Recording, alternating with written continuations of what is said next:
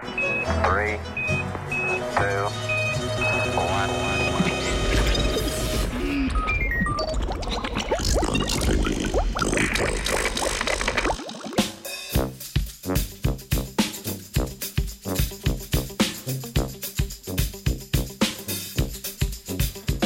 Dobro jutro. Kofeinizirana placenta na čipu.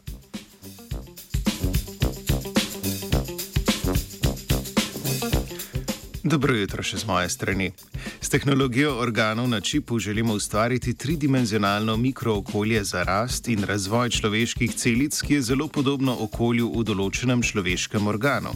Znanstvenice in znanstveniki z državne univerze v Iowi v ZDA poročajo, da so ustvarili sistem placente na čipu, s pomočjo katerega so raziskovali prehajanje kofeina.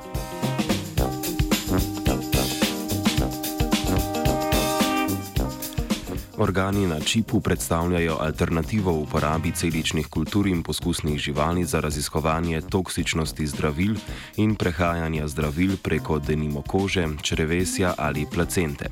Celične kulture namreč ne ponazarjajo dejanskega dogajanja v človeškem telesu. Zaradi fizioloških razlik med živalmi in človekom pa tudi po poskusne živali niso popolnoma ustrezne za preučevanje učinkov zdravil.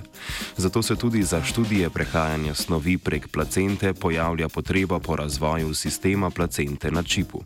Vendar je prav placenta eden od organov, ki jih je najtežje prenesti na čip, saj je sestavljena iz celic matere in zarodka, obenem pa se njena zgradba in funkcionalnost med nosečnostjo spreminjata.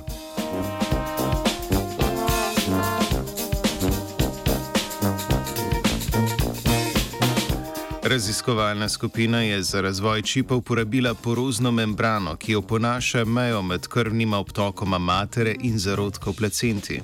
Na eni strani membrane so gojili celice popkovnične vene, te so predstavljale materine celice, na drugi strani pa so gojili zunanje celice iz zgodnjih stadijev zarodka, ki tvorijo zarodkovno stran placente.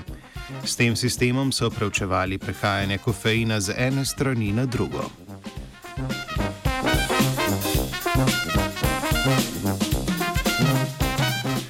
Kofein je eden najbolj priljubljenih in najpogosteje uživanih poživil. Zaužijemo ga s kavo, pravim čajem in kakavom ter živili, prehranskimi dopolnili in zdravili, ki vsebujejo sintetični kofein. Zato je zelo verjetno, da ga uživajo tudi nosečnice. Pri nosečnicah poteka razgradnja kofeina od 1,5 do 3,5 krat počasneje kot pri nenosečih ženskah. Zarodek pa nima encimov za razgradnjo kofeina, zato se pojavlja skrb, da bi mu ta lahko škodil. Različne študije navajajo različne vrednosti, koliko kofeina naj bi bilo še varno zaužiti med nosečnostjo, da ne bi negativno vplival na zarodek.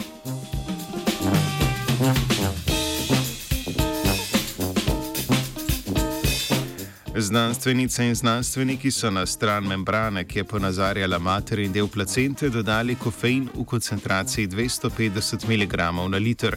To je skoraj trikrat manj od varne meje zaužitega kofeina med nosečnostjo postavljene strani Ameriške agencije za hrano in zdravila.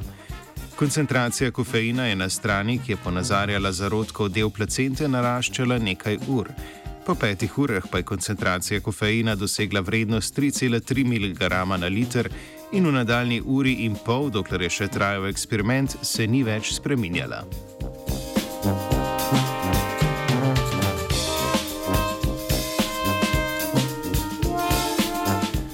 Placenta na čipu, ki so jo razvili v omenjeni študiji, ne upošteva vseh strukturnih in funkcionalnih značilnosti placente. Za razvoj boljših metod preučevanja prehajanja snovi skozi placento bo zato potrebnega še veliko dela.